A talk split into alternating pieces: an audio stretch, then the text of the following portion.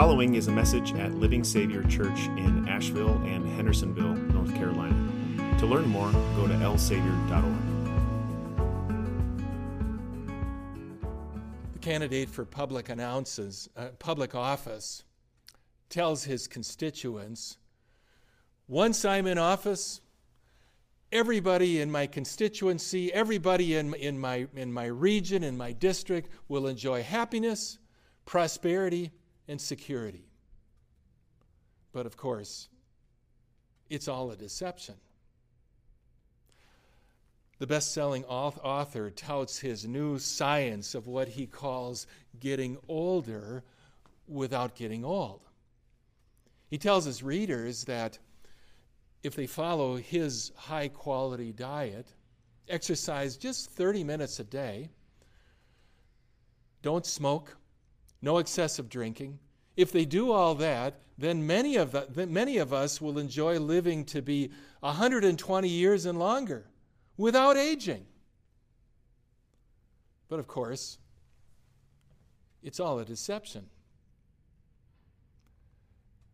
Carnac the Magnificent instructs his lovely assistant to climb into a narrow box.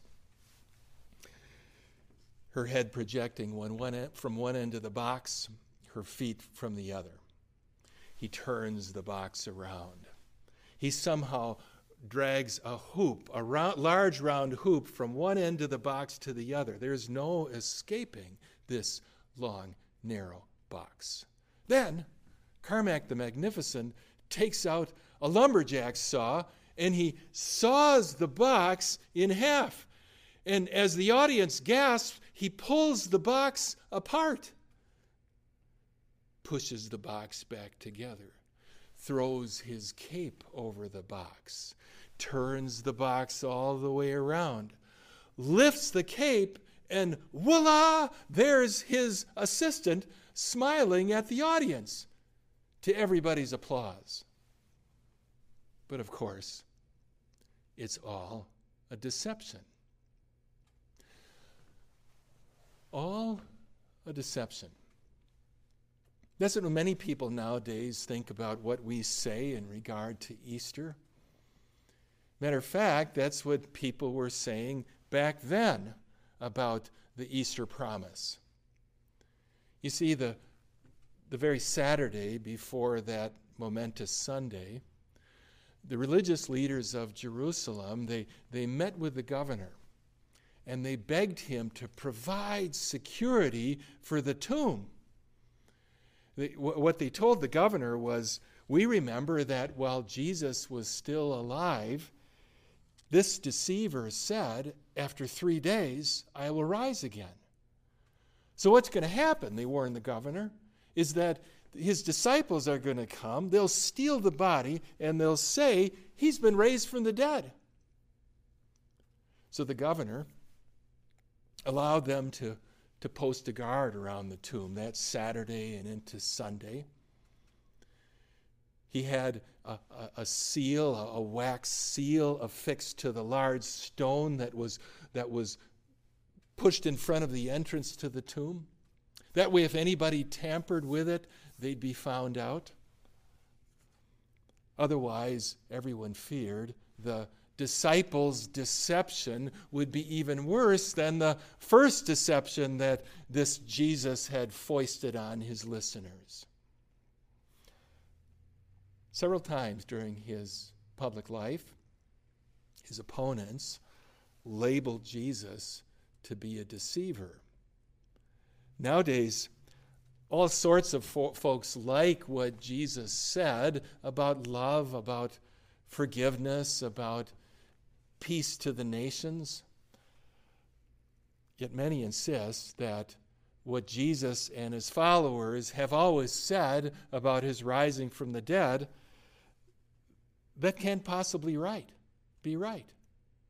What they call it is a, a, well orchestrated hoax a lie of some sort, a mistake on the part of those who wrote down these words years ago. Could it be? Could that be what it is? Not according to God the Holy Spirit's own writers. God the Holy Spirit's own writers put before our eyes and ears the, the, the statements again and again that cannot be disputed. What they tell us is Jesus Christ rose from the dead just as he said. That's no deception. Not in his death, and certainly not in his resurrection. Now, in order for somebody to rise from the dead, first of all, they have to actually be dead. They can't merely have fallen asleep or fainted because of pain or suffering. They can't have, have entered into a swoon or, or fallen, into a, fallen into a coma. The witnesses of the cross tell us that on that Good Friday, at 3 o'clock p.m. local time, Jesus actually died. They heard his words. They heard him say, Father, into your hands I commit my spirit. And then, according to the witness, Jesus gave up his spirit. Jesus truly died. No deception there. Within a couple of hours, the, the Jewish leaders in the city requested that the governor would take down all three of those bodies, the, the three so called criminals on the crosses, take down all three of them so that they would not defile the, the Jewish Sabbath that began that, that sunset. So the governor sent out his soldiers. They saw that two of the criminals were still living, so they hastened their death by breaking their legs. But when they came to Jesus, they found he had already died. Still, one of the soldiers took a, a spear and, and pushed it into Jesus' side, piercing his heart, just to be doubly sure. The evangelist St. John writes about that. He says, The man who saw this has given testimony, and his testimony is true. He knows he's telling the truth. It's no deception. Jesus truly died. More evidence. Joseph from Arimathea and his assistant, a man named Nicodemus, received permission to take Jesus' body down from the cross.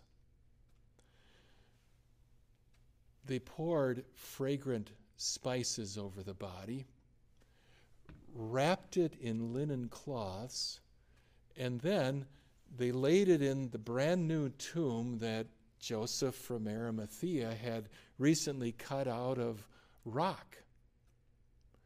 Now, Joseph and Nicodemus they would know what a dead body was. So would the women who were sitting there and observing them as they did this. Even those religious leaders who were so concerned about him rising from the dead or somebody stealing his body, even the religious leaders, they all agreed Jesus had truly died. Even Jesus himself agreed with that some months earlier, many miles away from this place, Jesus had told his followers that he was going to go up to Jerusalem and that he would suffer many things and he must be killed and on the third day be raised to life. Then, weeks later, he made that prediction a second time. And then, while he was on his way to Jerusalem to, to do that very thing, he predicted his death and resurrection a third time, this time quite precisely. He said, Everything that is written about me by the prophets will be fulfilled. And then he told them that he would be delivered over to the Gentiles. They would mock him, insult him, and spit on him. They would flog him and kill him. On the third day, he would rise again. So the witnesses to the death of Christ were both friends and foe, even Jesus himself. Jesus truly died. Normally, there's no comfort in somebody's death, but in Jesus' death, there most certainly is. Jesus' death fulfilled the words of the prophets hundreds of years earlier who said that carrying our sins, he would, he would suffer death for them. Jesus' death paid the ransom price that sets me and you and the world free from, from guilt and from the fear of death. Jesus' death is, Scripture says, the once and for all sacrifice that has pleased God the Father so much that afterwards he's decided he's decided to adopt us as his children. Jesus' death is a great comfort to God's people. And this one thing we have to know it really happened. He truly died. And then there are those women on that Sunday morning.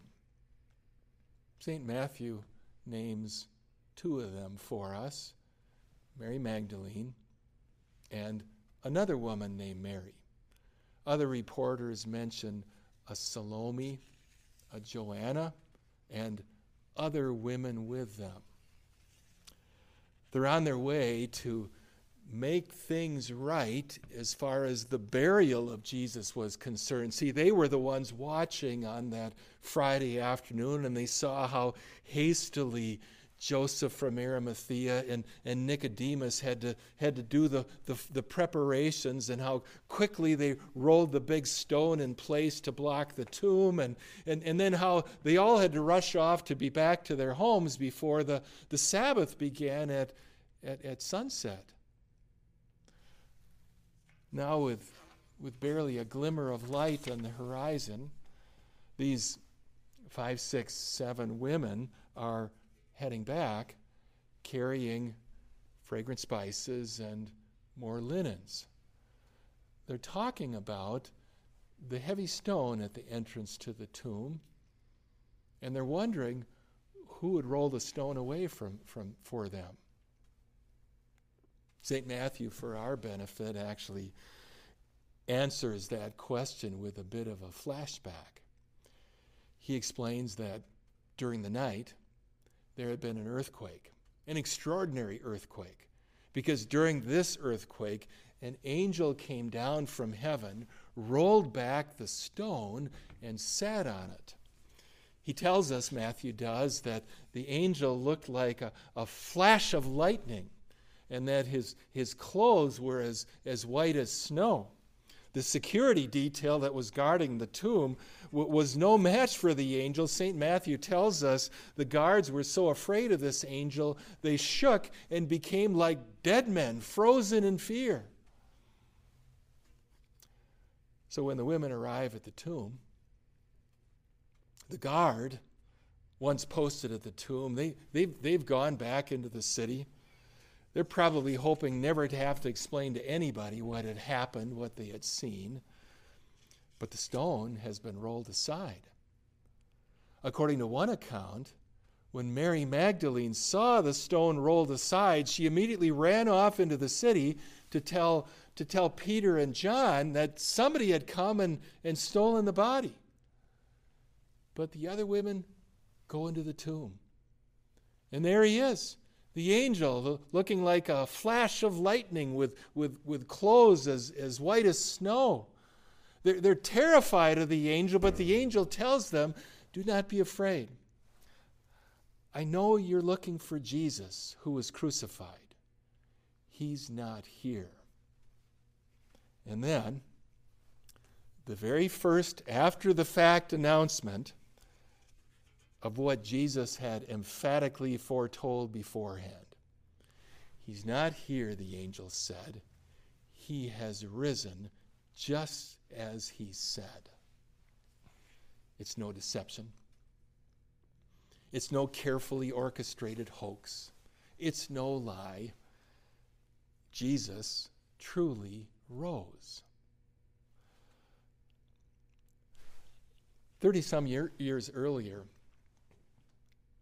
the angel Gabriel appeared to an elderly man named Zechariah, told Zechariah that he and his elderly wife would have a baby. Zechariah's response he didn't believe the angel. Zechariah, in his own words, spoke what he truly thought that the angel somehow was lying to him. Well, that angel responded to prove that, that any angel of light who serves in the presence of God cannot and will never lie. So, right away, these women standing in, in the empty tomb have the testimony, actually, of, of two witnesses who could not possibly deceive anyone. One, a holy angel who cannot lie, has told them Jesus has risen from the dead.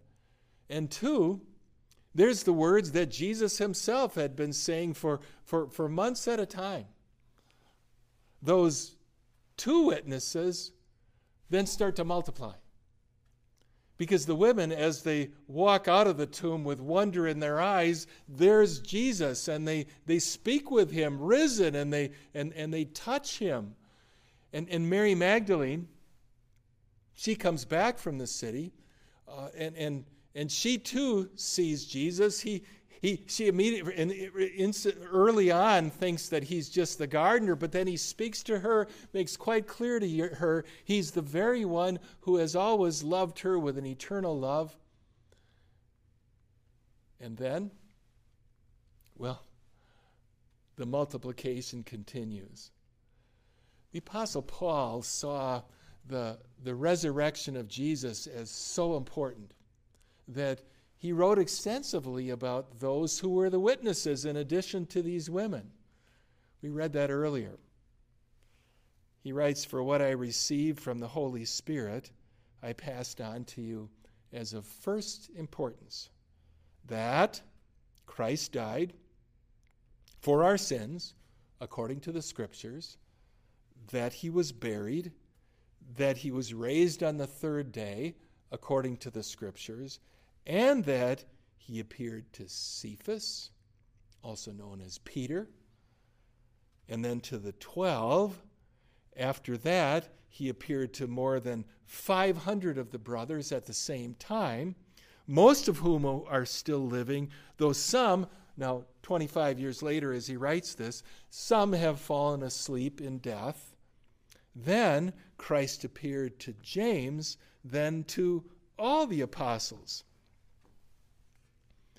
In fact, the risen Lord appeared to the apostles several times, talking with them, eating with them, explaining scripture to them, going for a, a walk with them, standing on a shore as they're out fishing and, and, and, and, and, and causing a miracle for their benefit. St. Paul adds, last of all, he appeared to me also. There's no mistake, no lie, no well orchestrated hoax, no deception. Jesus truly rose. Back when I was a little boy, my family had a, a toy wagon that we, we kept out in the garage. Wagon about about this long, black handle on the end for pulling it down the sidewalk. Painted red, Ours was a little rusty, emblazoned on the side of on, on the two sides of the, of the wagon, radio flyer. It was when I was a boy that I actually learned what a linchpin is. A linchpin is a little jagged steel pin. For a wagon, maybe it'd be about this long.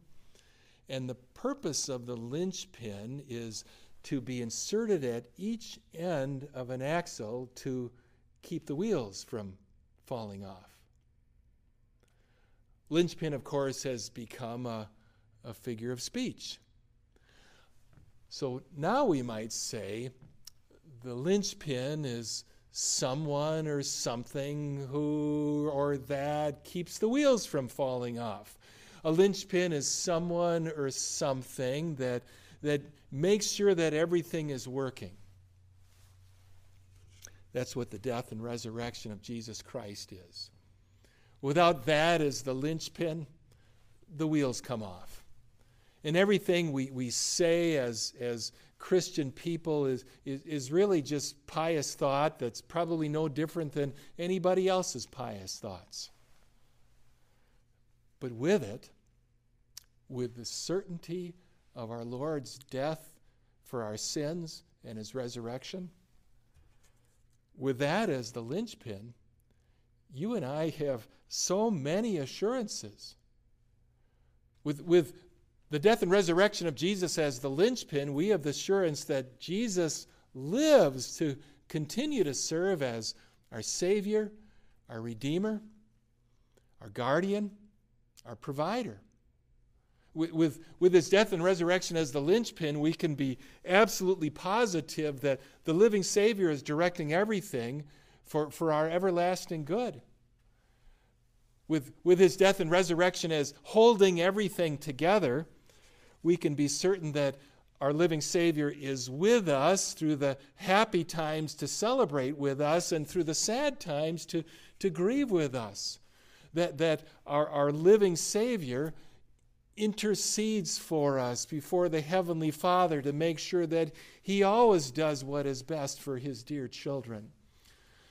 With the death and resurrection of Jesus as the linchpin, we can be certain that everything he tells us in Scripture, all that's written by Moses and the prophets and the apostles in his name, it's all true and reliable.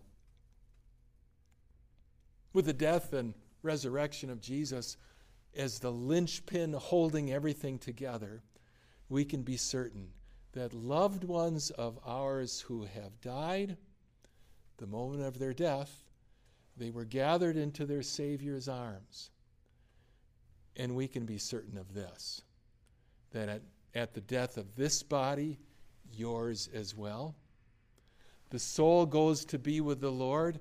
The body laid in the ground, whatever happens to the body, the Lord is going to return on the last day and raise each of us, body joined to the soul and spirit, to live with the Lord in peace and joy, in everlasting service and praise to the glory of his name. It's no deception, it's a certainty. That's why Christians for many, many centuries have always had this, this way to greet one another during the Easter season and even afterwards. We say to one another, we say, Christ is risen.